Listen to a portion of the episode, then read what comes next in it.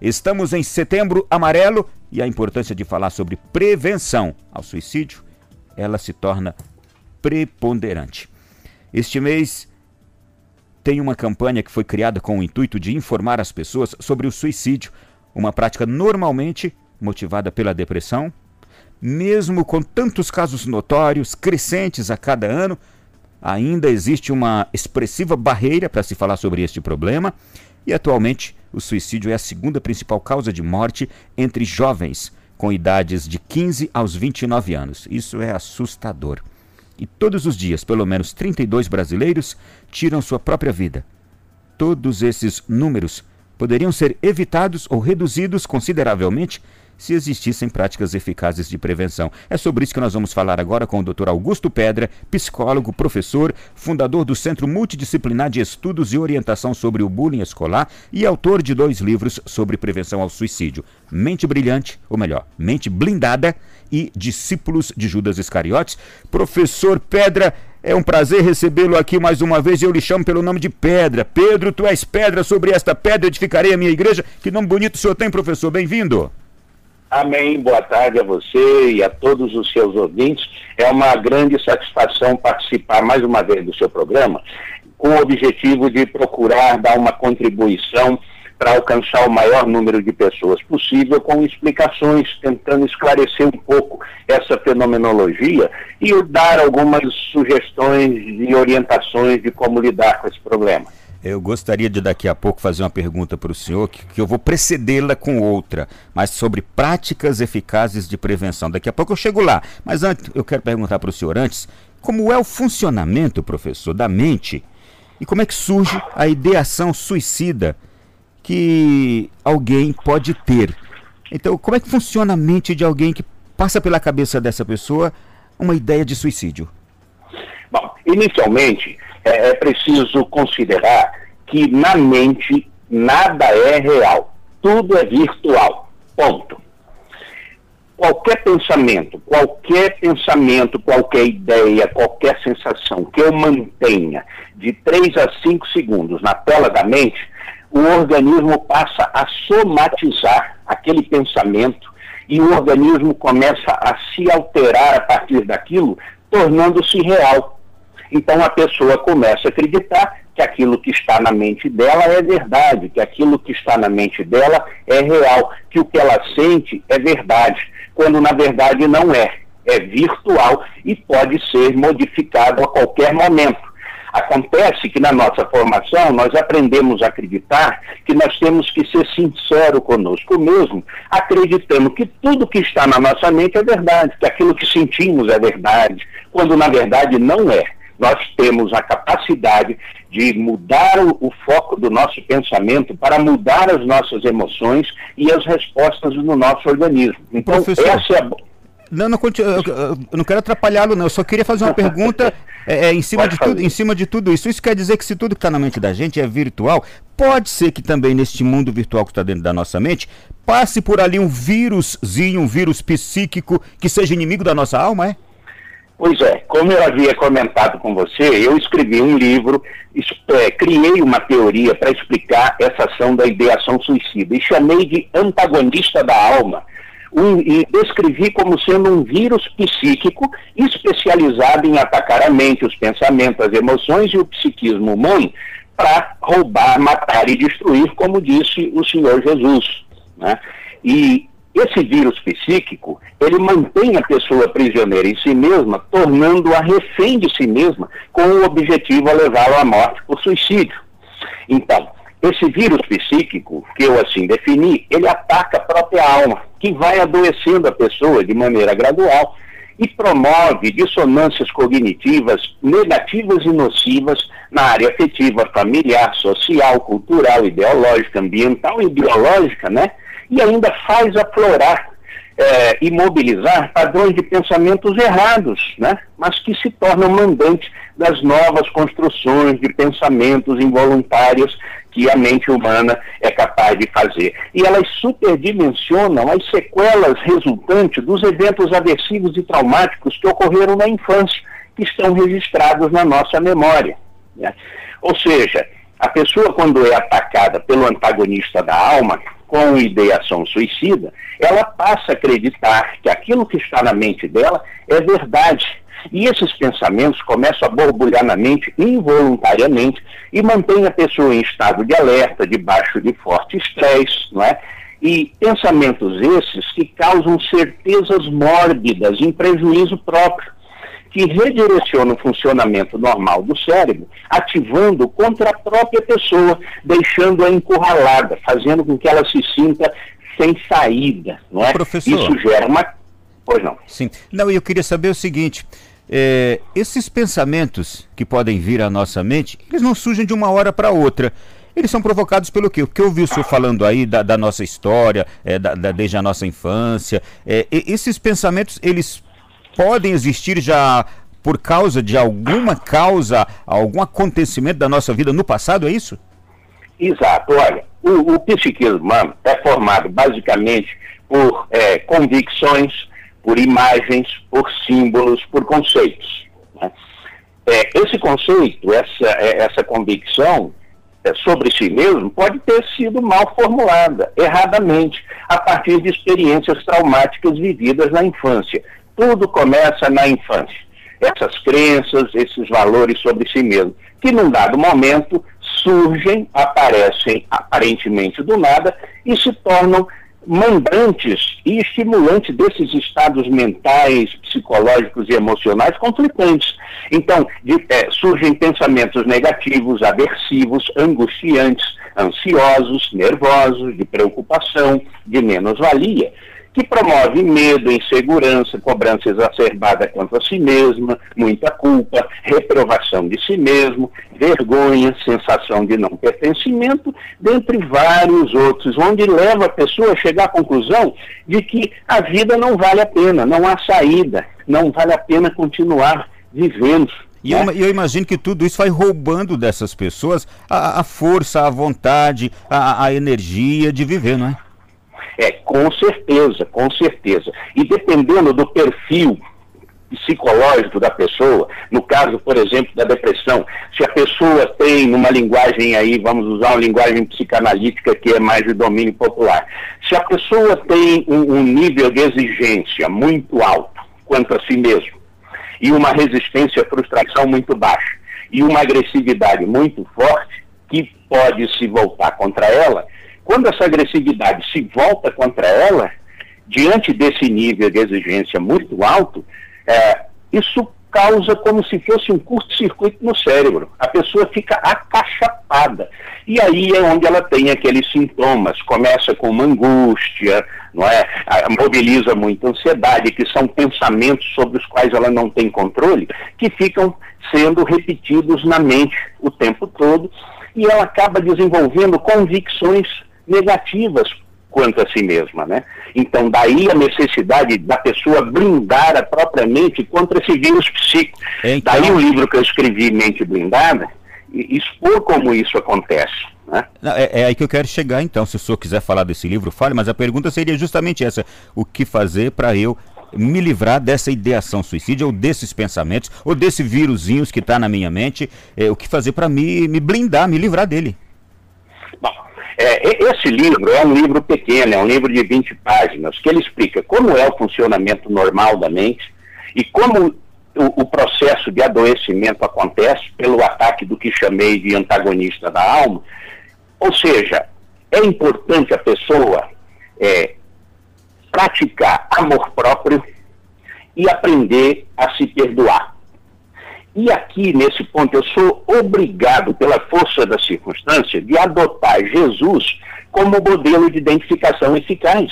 Porque Jesus, mais do que ninguém, praticou amor próprio e valorizou-se ao extremo. E a grande, a grande questão teológica que nós temos pela frente é a prova de que eu sou amado por Deus incondicionalmente, é que ele enviou o Filho dele ao mundo por amor de mim. E a prova de que eu sou valorizado por ele é que Jesus decidiu trocar a vida dele pela minha. Então, quanto vale a minha vida? A vida de Jesus. Ora, mas eu não me aceito, eu tenho dificuldades pela criação que tive, pelas circunstâncias que vivi, não importa. É preciso que a pessoa aprenda a se amar e se valorizar a partir dela mesma. E se for uma pessoa de fé, ela pode se valer da própria pessoa de Jesus como modelo de identificação. Sabe por quê? Nesse trabalho é, de, de, de, combate, prevenção às drogas, álcool, que nós temos feito juntamente com bullying, nós descobrimos que uma grande parte da população, não sei dizer se a maioria, talvez, é, não teve aquele pai ideal e aquela mãe ideal. Né? Uhum. Então, essa pessoa traz algumas sequelas da sua criação. Mas não importa. Então, se ela entender que aquele pensamento que está perturbando não é verdade, não é real, ele é virtual e pode ser modificado, já aparece uma luz no final do túnel. Então, essa pessoa precisa, obviamente, buscar ajuda, ela precisa partilhar o que está acontecendo e sabe uma coisa que atrapalha muito, Ronaldo? Hum. É que a gente ouviu falar a vida toda que são pessoas que têm ideia fraca, que têm uma mente fraca. Por isso se deixam sugestionar. Isso não é verdade. Pelo contrário, são pessoas normais, mas que passaram por certas circunstâncias na vida que deixaram ela fragilizada. E esse entendimento faz toda a diferença para essas pessoas se sentirem seguras, protegidas e amadas e, e não chegarem a esse cometimento, né? É. É, imagina uma pessoa que foi atacada por um cão. Eu amo animais. Mas uma pessoa que foi atacada por um cão, ela, ela pode desenvolver um trauma que só dela vê de longe um animal, ela já quer mudar sua rota, ela já quer mudar o seu destino porque ela tomou um trauma.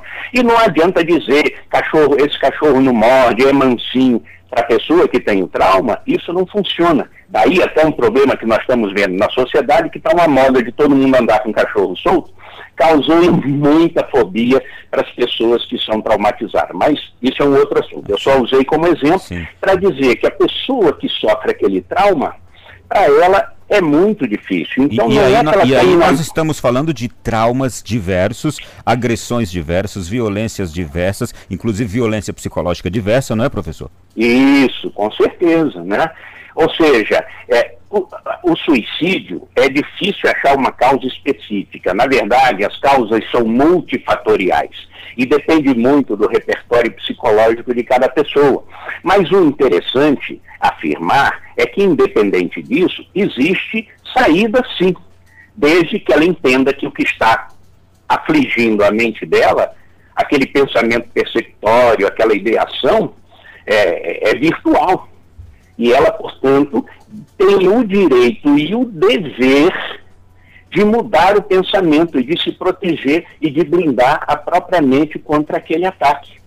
Isso precisa ficar muito claro. Eu, eu, é a grande saída. Eu vou pedir para o senhor que até nos dê mais exemplos. O que fazer se, por exemplo, eu estou me sentindo tentado com essa ideação? O, o que fazer? Que, que ajuda buscar?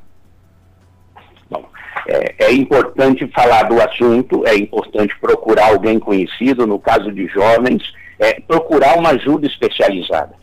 E eu tenho atendido, tenho participado e, e, tenho visto, inclusive, muitos educadores, professores alarmados, porque perderam alunos ao suicídio. É, outros professores dizendo: olha, eu tenho alunos que disseram que irão se matar e eu não sei o que fazer.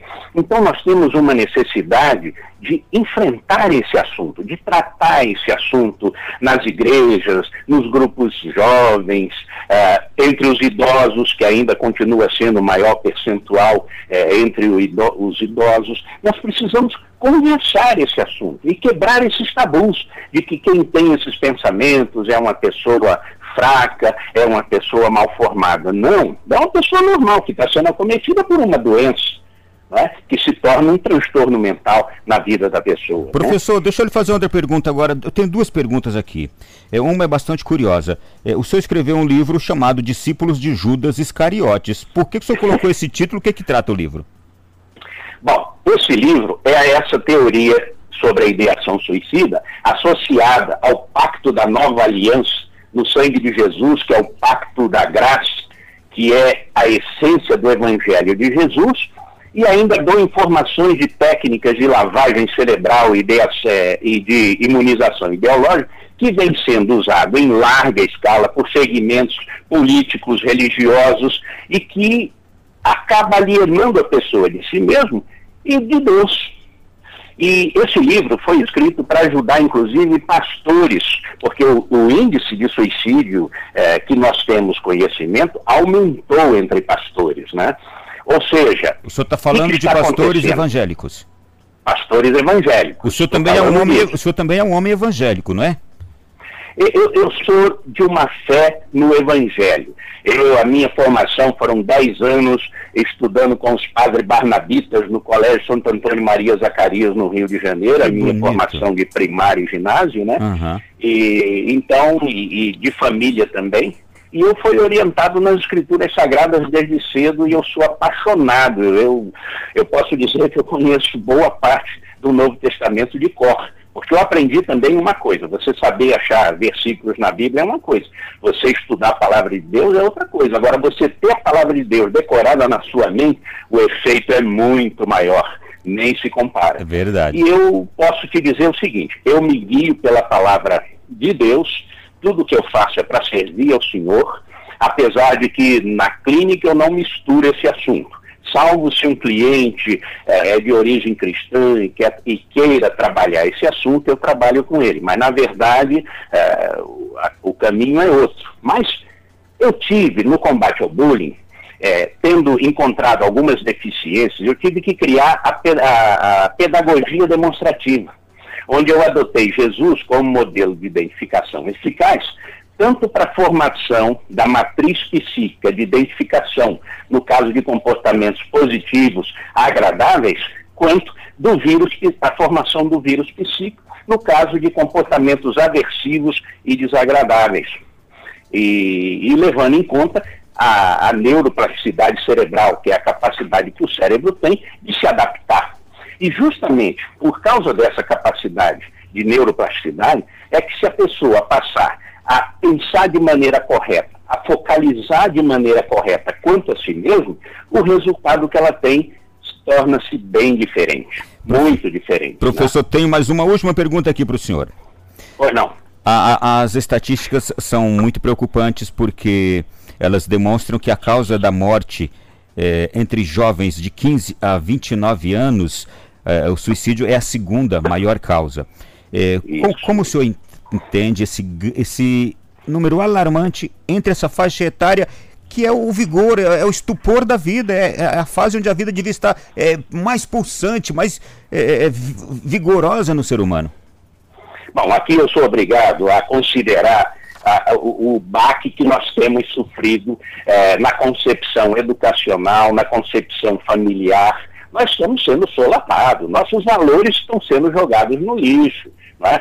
Nós somos sendo, estamos sendo acusados de sermos tiranos, de sermos fascistas, é, etc.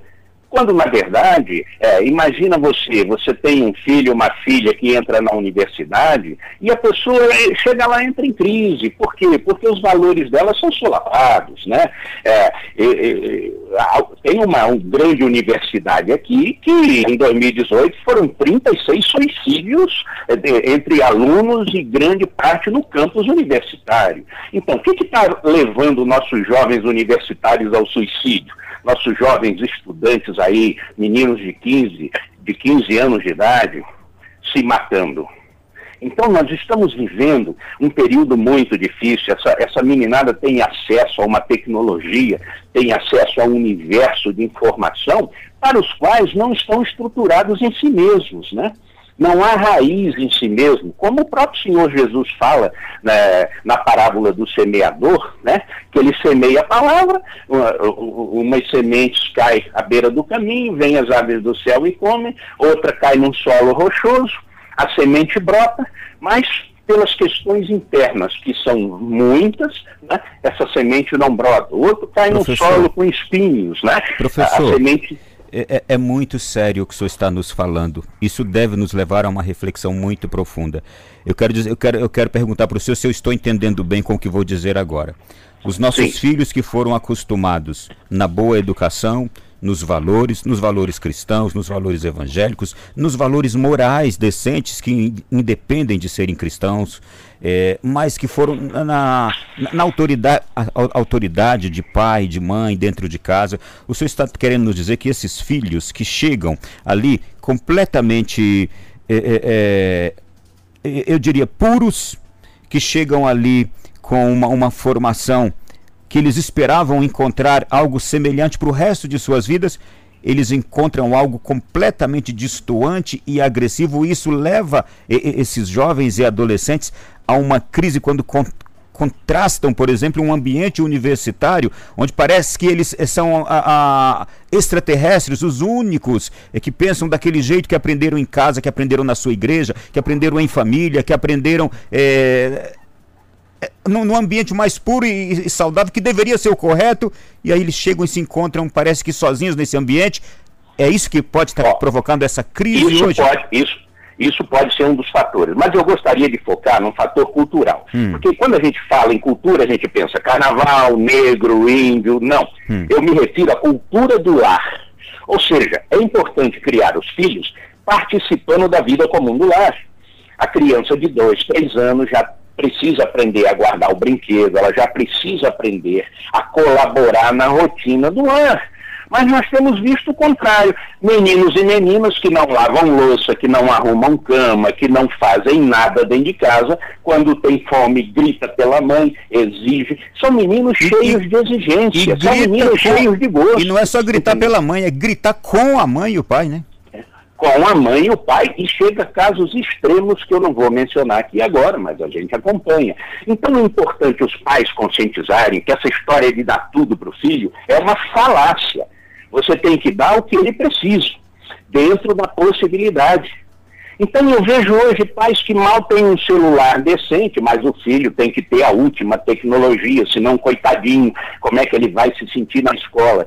E, e, e agora, caso, os casos, todos sem exceção, que nós orientamos sobre a criação dos filhos, a importância dos filhos participarem da vida como no lar, a, de acordo com a faixa etária, claro, mas ele pode ajudar a tirar a mesa, ele pode lavar, aprender a lavar a louça dele, ele pode pegar desde pequena roupa suja, colocar no cesto, com o tempo aprender a usar a máquina de lavar, aprender a cuidar de si mesmo, porque a vida é a seguinte, esses meninos, quando chegam nessa faixa etária, eles são lançados no mundo. E o que, que eles sabem? Não sabem, desculpa aqui, não sabe lavar cueca, não sabe lavar calcinha, não sabe cuidar da própria roupa, não sabe cuidar da própria alimentação.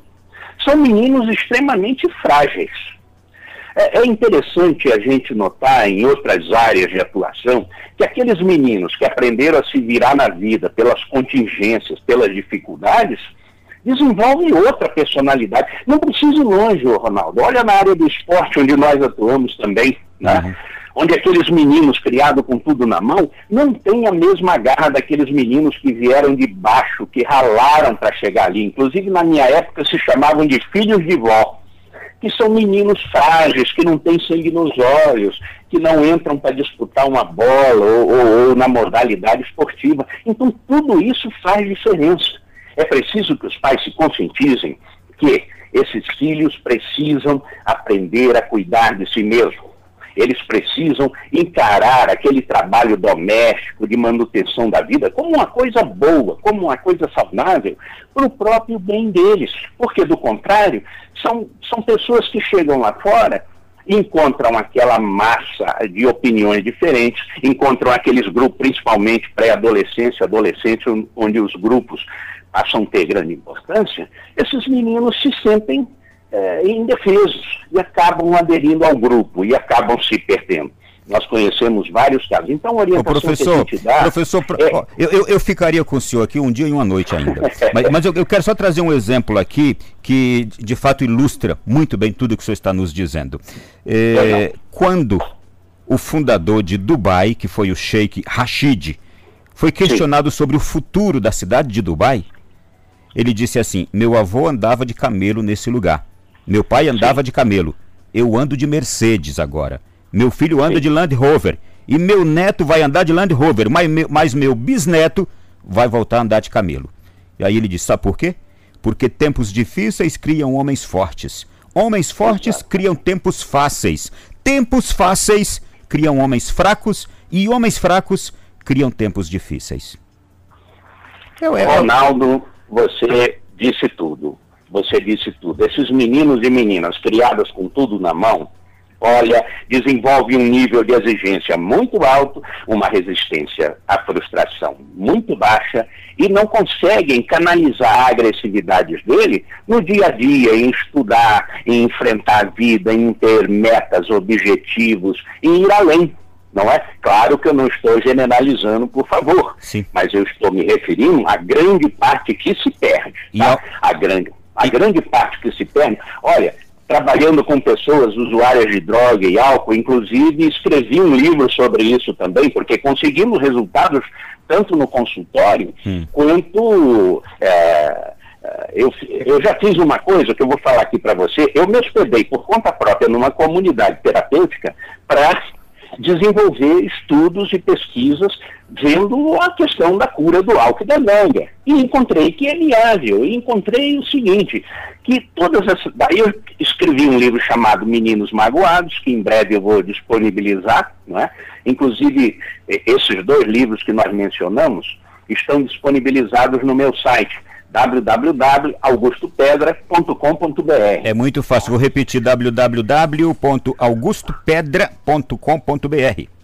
Exato, né? E lá a pessoa encontra esse livro Mente Blindada.